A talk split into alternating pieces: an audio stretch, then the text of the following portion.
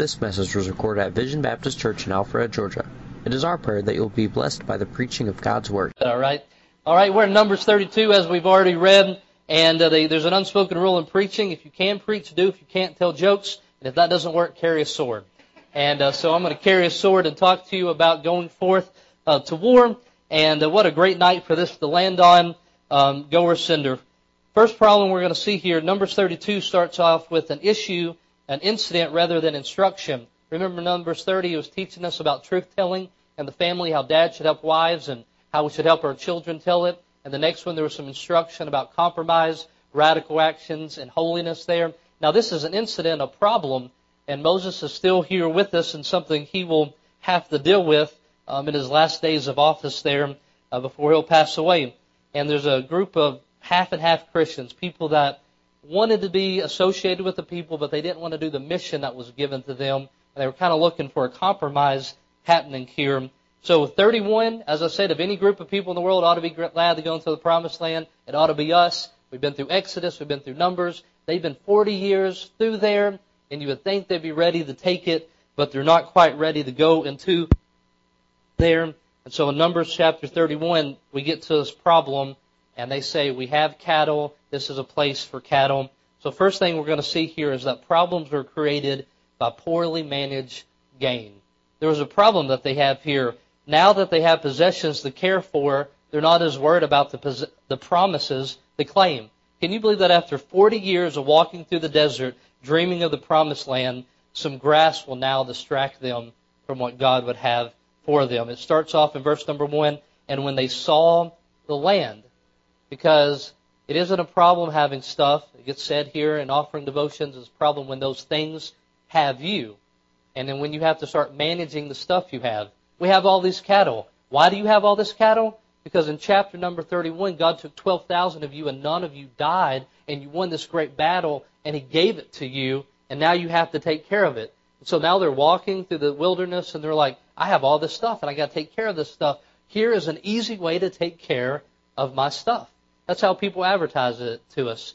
If you if you see commercials, especially uh, for ladies, it'll be for a minivan. The message is, "This will make your life more simple." And that's what we start looking for is how do we make our lives more simple? I have cattle. How do I take care of my cattle? This land's going to make my life easier.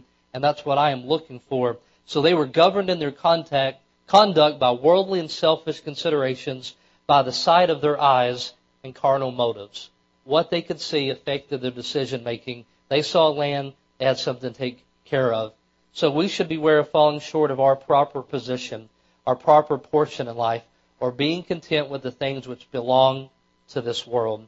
Remember, they had a lot, they had a portion of land for them in the promised land that they were supposed to take.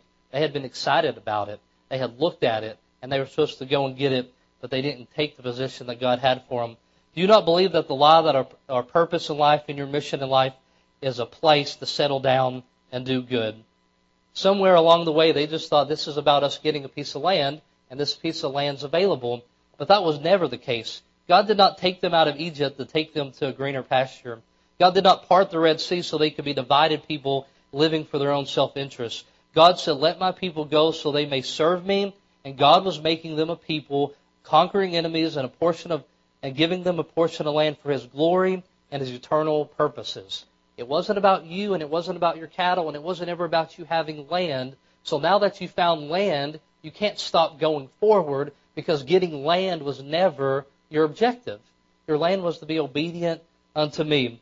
And we see clearly in Joshua 22, if you want to turn there in verse number 10, we're going to see what, what's the results of their decision uh, that they made. They created a division between them and their brothers. They needed to build an altar so generations to come would know that they were the children of Israel. Verse 10 says of Joshua 22, And when they came into the borders of Jacob that are the land of Canaan, and the children of Reuben, the children of Gad, and the half tribe of Manasseh built there an altar by Jordan, a great altar to see it. They built it so they could see it, not to do sacrifices on. And the, the other tribes, they were mad about this. And They're saying, you don't need an altar. This is where you go. This is what God's plan is. And they were ready to take up a war against them. The Lord God of gods, the Lord of God of gods, he knoweth, and Israel shall know. If it be rebellion of in this transgression against the Lord, save us not this day. If we're rebellion, guys, kill us today.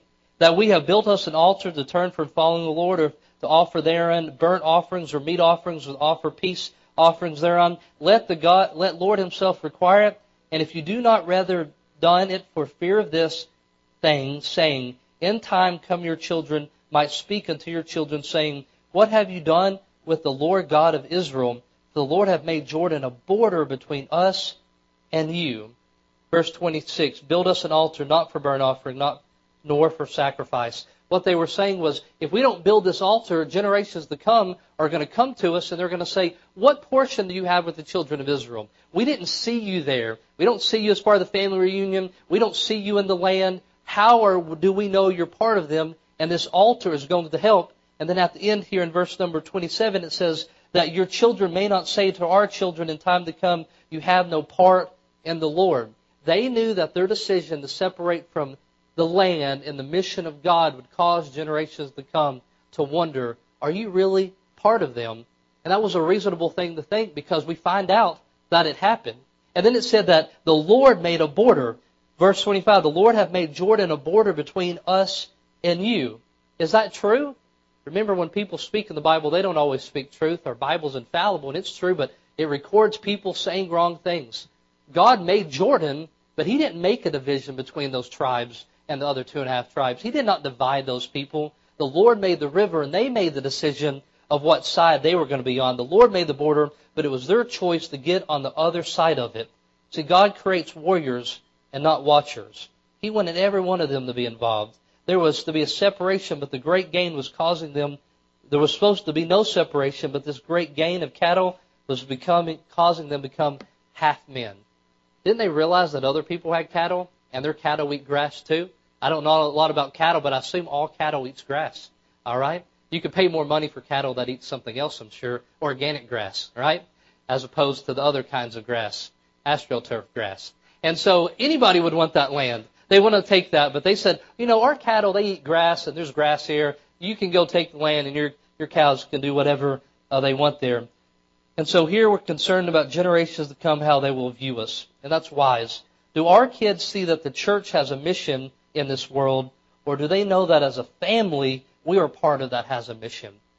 Does Thatcher, my son, does he know that we go to a church that has a missions program, or does he know that as a family, we are part of that church and that we have a mission? By being involved in it, generations to come shouldn't look back and say, we don't really know where our grandfather stood.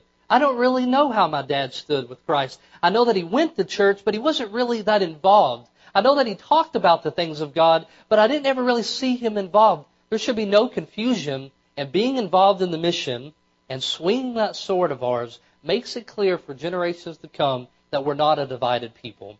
There's not a group of people in here that are on a mission and another group of people that are just watching us um, on a mission. How much time do you spend trying to justify to yourself and others that you really are a Christian, even though you do not seem to be identified with the people of God? That's what our generation is known for, that we are offering a type of Christianity that you don't have to do anything. And we can fill up buildings like that. And what they feared really happened. 1 Corinthians 22 and verse number 3. And the king of Israel said unto his servants, Know ye not that Ramoth and Gilead, remember I told you to circle that name Gilead in Numbers uh, 32, is ours, and we be still and take it not of the hand of the king Assyria? Question mark. So they're having an argument there. They're like, Isn't that our land? Don't you remember that's our land because the children of Reuben, children of Gad take it, and it was the first place to be taken by the enemy. And this is not the place you want to be at when you play a game of risk. If you're ever playing a game of risk um, in this style, don't choose the land outside the Jordan. Go inside with the promises that God had given. And so there's that confusion there. Their decision would discourage the others, it says in verse number 7. And wherefore discourage ye the heart of the children of Israel from going over into the land which the Lord had given them. So first of all, they weren't given that land. There was a land promised to them. Second of all, it's a place that is going to be taken by the enemy. And third, it discourages all the people. They're going to do that. They're going to do just like their fathers had done. Verse number 14, they grew in number, which Moses ought to be excited about, but he says, He's risen up in your father's stead an increase of sinful men. Just like your fathers, you're an increase of sinful men because you don't want to take God at His word and claim His promises. You come into the land and you look at it and you say, that's great, but I don't want all the trouble that's involved in it. Let's just stay outside and claim the land that comes easy. If they stayed and didn't fight, they would have been guilty. Verse number 22 says, You will be guiltless before the Lord, which means that if they did not do that, then they would have been guilty of not seeing God for who He is and claiming what He had. And I hope by this point you're asking the following questions. What is it in life that I should, that I should not be settling for? What is it in life that is offered to me that I should not be settling for? Also, what is it that I might be doing that would be discouraging my other brothers? And then lastly, concerning the mission of God, am I guiltless? Is it said that the way I live my life that I'm guiltless concerning the mission of God? The land was given to all people, so the responsibility lies with all people. If you know, if you want to know if you're guiltless in the battle, you don't need to look at your address. Need to see that if you fall someplace, you need to look down and see if there's a sword in your hand. That's what he told them. He says it's not about geography. You don't get out of this thing because you're going to choose an easier place. You will be guilty unless you go out there swinging the sword. And they said, we will go for, and they go for seven years until the job is completed. Don't look at your address in here today, but look down and see if you have a sword in your hand. We often say things like this, that we don't have to go to the mission field to be involved in the work of the Lord. Well, it's not your address that caused you not to be involved is the fact that you're not going anywhere. You're not going across the street. You're not going to the airport. You're just going about our days and we're not taking the sword because we've been given a land that doesn't require a sword and we're happy with it. But it's disobedient there. Where you serve is not a decision that gets made in the recruitment office. It's a decision that's made by army leaders about men who have shown their ability and willingness to use their weapons. Meaning that everybody in the battle Everybody in the church has a responsibility to teach the Word of God. These are our weapons, and we're going to talk about the land that we're going to take. But you're going to let your brothers go to war, which means you're going to let other people get involved in the battle for the souls of men, and you're going to sit back. And the measure of our mission here, they all, they had all been given the command, and it would require all of them to claim it. They'd all been given the promise, and it was going to require all of them to get it. To disconnect from the mission was to disconnect from who they were. If they did not go forward, people would wonder if they were part of the group. And Moses said, You're going to let your brother go to war and you're going to sit here? Could you imagine Moses' emotions and thoughts 40 years of waiting for this day? A place he desired to be with every fiber in his being, a place that had been given by God in heaven. And so, how can they settle for so little? Spurgeon says it's the whole mission of the whole church to preach the whole counsel to the whole world. And we should be uncomfortable today with the incredibly high percentage of the people that have never heard the gospel. That Brendan can land in Morocco and walk down the road and say, Do you know Jesus? And they would say, I don't even know of his name. I don't know anything about him. Or maybe they know what's in the Quran. But that'll be a problem to us. Large portions of the world, what ought to equally be a problem to us, we ought to be uncomfortable with, is the high percentage of people sitting around who are not involved in the battle. You should not be settling for a good seat on the sidelines. That is what you should be worried about missing out on. You should not be settled with just watching from the sidelines. You should not only go through foundations, but you should go and teach others with it. You should not only come to volunteers meeting, but you put those lessons to practice. You should take your sword and you should swing it. And you shouldn't be settled with any you should not settle for anything else in life. Moses accepts the proposal that's given, but it shows here the matter of obedience more than land. When they said, We will go forth and we will fight with you and we will take the land, and Moses said, That's fine. As long as you're obedient in the battle, we're going to allow you to go back and take the land. Because this battle is not about land. This battle is about being obedient to the God of heaven. And for seven years they go and do that until they claim it. And it shows to this point of contention came from an unwillingness for them to fight to take the land given to them. Because when they agreed, Moses gave in, and where Moses agreed that that's what they should do, and they fulfilled the commandment. And they kept in Joshua 22 verse 2, and they kept all that Moses the servant of the Lord commanded, and they obeyed my voice and all that I commanded you. They went and they fought and they claimed the land. And they learned the joy. It says, Now the Lord has given you rest unto your brethren. Take diligent heed to keep the law, to love the Lord. They learned the joy of knowing that God had used their life after seven years in the battle, they get to go back to their land knowing that God had given them and their brothers rest.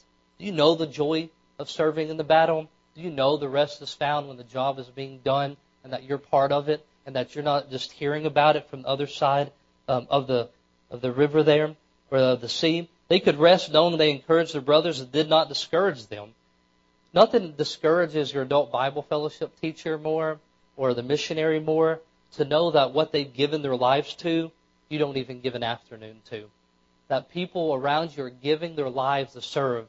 When our missionaries come here, because they are the quintessential example, or they should be, of giving your lives completely, and the fact they pack up and move, and they're a great example, do they come here and are they encouraged? They won't be encouraged if we say, you give your life to something that I can't even give my, get out of my comfort zone for. If you just watch and never get involved, you're saying to others very loudly that you're giving your life to something that doesn't matter. They could know that their sin would not find them out because they were free to walk in all of his ways. Aaron Bayshore told me one time I was going through a real season of this discouragement and I was just very cranky and he said, as Aaron does so well, right Brendan?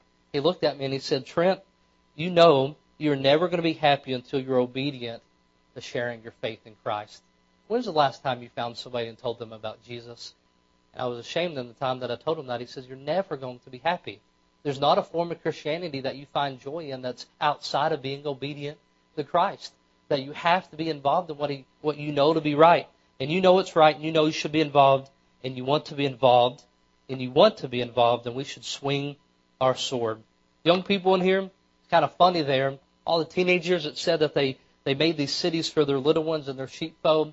I listened to this message when my pastor preached world-evangelism.com. We always made fun of him because it looked like world minus evangelism, which would be a different ministry altogether. But I remember either hearing it there the first time he preached, and I remember him saying that they took a place and they put the little ones in a sheepfold, and or they put them in the cities and they put the animals in a sheepfold. And I asked him, uh, I said, how old got, how old were they who got to go with the battle, and who had to stay behind?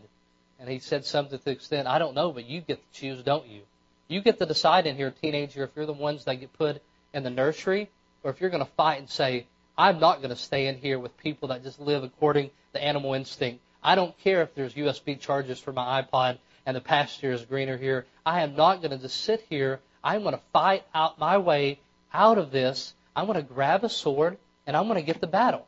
I'm not going to be labeled a kid. That's one of the great things about America. You get to choose when you want to be a man. We have what's called an extended adolescence. You become a man at 15, or you can live in your parents' basement until, I won't say a number, but you can live there for a long time, drinking from a different bottle, and never become a man. But because the Word of God, you can start the day. You can fight your way out of that. You can, you can say, I want to do something for God.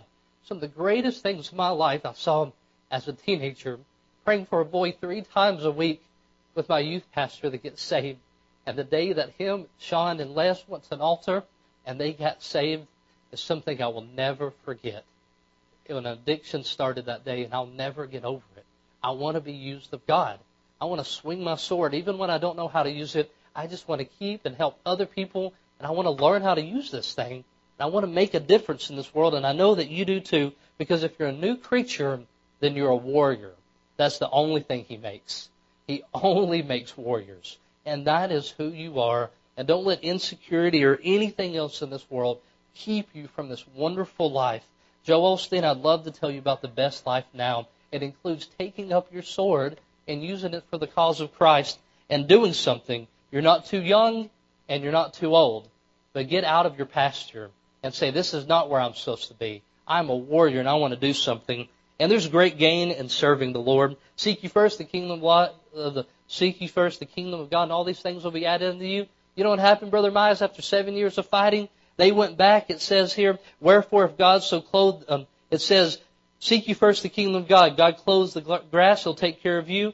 He says, why do you worry about what you're eating? He says, why are you concerned about what the Gentiles, the unbelievers, are worried about? You know what happens, and we're told in Joshua 22, verse number 8, after seven years of fighting, he spake to them, saying, Return with much riches unto your tents, and with your, your very much cattle, with silver, and with gold, and with brass, and with iron, and with very much raiment. Divide the spoil of your enemies with your brethren. He added much unto them. Seven years of fighting. They didn't discourage the brothers. They knew the joy of serving the Lord. They were obedient to God. They were living out who they were made to be. And then on top of all of that, they came back with more cattle and more riches. You know what happens to a cow after seven years? They're almost dead. They only live like 15 years. Don't Google it. You're in church, okay? But after seven years, a cow's almost dead. So these people, these cows that had affected their, their decision, had influenced their decision making, after seven years, they come back and they didn't mean as much to them anymore. Those cattle, they probably hated those things looking at them. They probably talked to them. They said, I made poor decisions because of you. And the cow said, I'm a cow. Don't talk to me here. All right? And so they returned there, and the cattle they had loved had grown old so much. And don't you want your own stories? Don't you want your own stories? I promise you, we're not going to get hit over the head, and nobody's taking our land up here. And so we won't get that story that Brother Austin tells, but we can have our own. We can see God work. We can see some teenagers saved in this church and raised up to serve Him and do remarkable things, and you can be part of it, and you can hear it, and when they make updates like they did and you see in the video, you can say, I have a ministry in Thailand. I have a ministry in Spain because I invest in that person. And you can have it here right now because every one of you was made to be this type of warrior and to go to war. And what does obeying God for the portion look like for me and you? Mark 16:15. Every creature. It's not a land, it's a heart. It's the hearts of all the men in the world and our job is not done until every man has had a presentation of the gospel, how they, how they have heard who Jesus Christ is. And we work on that by multiplying ourselves and by going and by sending and training up people. And to be quite honest, as I begin to pray here, our sin is finding us out. It really is. Every time a missions video comes up on a screen and it talks about Colombia and the, the millions of people there that haven't heard the gospel, it's our sin finding us out. It's finding out that we were that we were comfortable in our pastures and we forgot about a group of people and that we weren't living out who God made us to be. If every if every if the Christians of churches would live out who they be, we wouldn't have those numbers. We have more than enough. If we look at what we accomplish in the world of missions compared to the effort going forth, then we know the evangelization of the world is very much attainable. So every time we hear it, we know our sin is coming back upon us. When we interview people in this town and we know they don't hear the gospel, it's the sin of generations before us coming home to roost, and our sin has found us out. Storage units are an $8 billion industry in our country. And so we are so preoccupied with gain and having to take care of it. But you know, it isn't storage units and it isn't the wealthy. It's me finding $10 in my pocket and spending the next hour thinking about how I'll spend it instead of giving it to something else it's me knowing that I'm going to get a few extra dollars this month and I and I spend it a million different ways. You ever do that? You have 50 extra dollars coming so you can buy that thing that's $30 here and $20 in advance and 20 more dollars and you spend that $50 over and over again because it just eats up our mind because we love to have things and we love to take care of things and we love the Lord over things and we love to protect things because we are people that are made to do something. We are made to be protectors and we're made to help care for things. But it isn't dumb cattle, and it isn't dumb technology, but it's this world is our garden. It's a world that we've been given something to do. So don't just sit here. You have every right in the battle, and don't let me or anybody else keep you from what God has given you to do. You have been given a command that requires the involvement of every believer. You will never feel like you belong to the people, the church, that you are supposed to belong to if you're not engaged in the warfare. It just doesn't work. You cannot settle on one side of the of the water there and say I'm not going to be involved in the river, but I want everybody to know we're part of it. It doesn't work like that because we have a missionary God and we're missionary people and because of that we're unified and doing something and not just looking like something. And it will cause confusion to the generations coming after us if there is a division you know, one of the reasons I want to be radical about my involvement in missions is because I want my great, great, great grandson to hear a clear presentation of the gospel. And if I can't give my life to it right now, it's not going to be very clear in the generations to come. Do you understand what I'm saying? I know I don't say amen, but if I heard that, I would have. Did you hear what I just said? If we don't really get involved in this thing, we're going to make things confusion. God did not make a division, and neither should you. He said, God, you made the division. He's like, no, no, no, I did not. You made that division, and in your mind, you said that those on this side of the river do something that the other people don't. There is no division in here in the work of the Lord. There's different roles to be played, but there's not a different mission for us to play in here. Not a goer and a sender does not have a different mission in this world.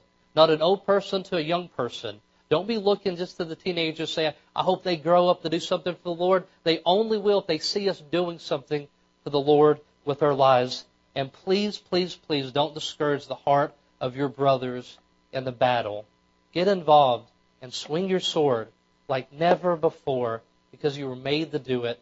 When He made you, He made you for good works. And that good work is to preach Jesus Christ unto the entire world, starting with the next person you can find that will listen to you.